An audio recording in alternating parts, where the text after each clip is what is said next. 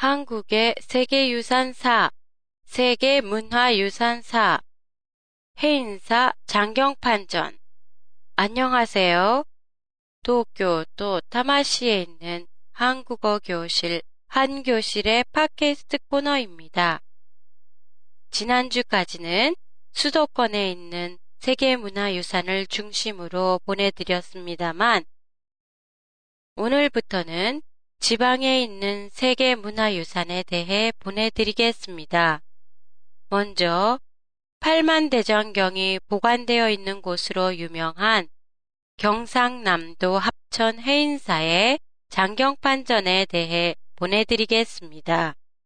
해인사는 한국의 남동부 가야산 중턱에 위치해 있는 절로 경내에 있는 장경판전은 세계 기록 유산인 팔만 대장경이 보관되어 있는 곳이에요. 팔만 대장경은 고려 시대에 몽고의 침입을 부처의 힘으로 막고자 제작했는데 판의 수가 8만 1137장이어서 8만 대장경이라고 불러요. 강화도에서 제작되었지만 1398년 외구의 자진 침입을 피해 강화도에서 지금의 해인사로 옮겨 보관하게 되었어요.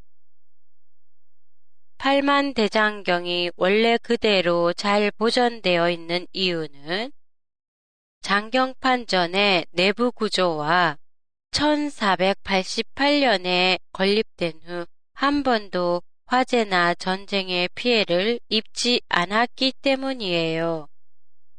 통풍과 실내 온도를 적정 수준으로 유지하기 위해 창문 위치나 크기, 대장경판의 진열 장치가 과학적이고도 합리적으로 설계되어 있어요. 그리고 습도 조절을 위해서는 바닥에 숯, 횟가루, 소금, 모래 등을 사용했어요. 또한 6.25 사변, 한국 전쟁 중에는 어느 공군 조종사의 현명한 판단으로 해인사가 폭격을 면하게 되어 당시 퇴진하던 북한군이 해인사를 중심으로 게릴라전을 펼치자 연합군은 해인사를 폭격하기로 하지요. 그렇지만 명령을 받은 공군 조종사는 해인사의 대장경을 우려해 폭격을 하지 않아요. 이를 감사하는 뜻에서 세운 비가 해인사 경내에 있어요. 그리고 고인이 된 전 노무현 대통령이 해인사를 자주 찾았던 것도 잘 알려진 일화예요. 다음 회에는 신라시대의 수도였던 경상남도 경주로 옮겨 역사의 유적지를 살펴보겠습니다. 많은 기대 바랍니다. 그리고 한 교실의 팟캐스트 원고가 일본어로 번역된 걸 인터넷에서 볼 수 있는데요. 한 교실의 공식 번역이 아님을 밝혀둡니다.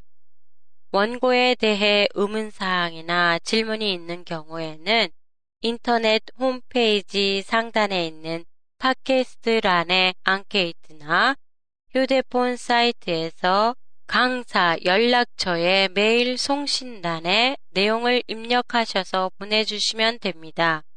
여러분의 많은 참가 부탁드립니다.